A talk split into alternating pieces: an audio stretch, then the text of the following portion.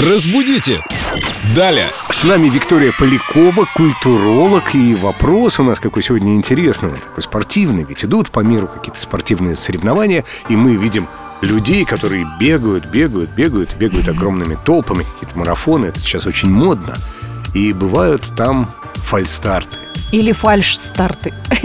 Еле выговорила. Он же фальшивый, этот фальш-старт. Вика, привет. Да, привет, ребят. Все верно. Логика здесь железная. Фальшивый старт и логично, что слово бы писалось фальш-старт. Но не тут-то было. Это русский язык. Он такой внезапный и противоречивый порой. Шипящий выбрасывает. Да, потому что само слово а, пришло к нам из английского языка. False start.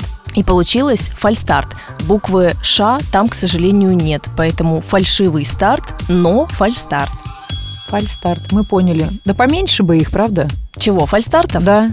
Пусть с первого раза бегут как надо, а то энергию тратят только. Ну да, это, мне кажется, просто от нервов. Люди там сидят уже на... на- Да самое главное же стартануть хорошо, правда? А то ты раз стартанул, потом еще раз, и потом рекорда не получаешь.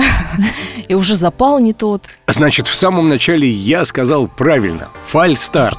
Отлично, Семен. Да, все А верно. Садись. Молодец. Садись, звери, Да. пять. И можно мне еще освобождение от физкультуры? Разбудите! Далее!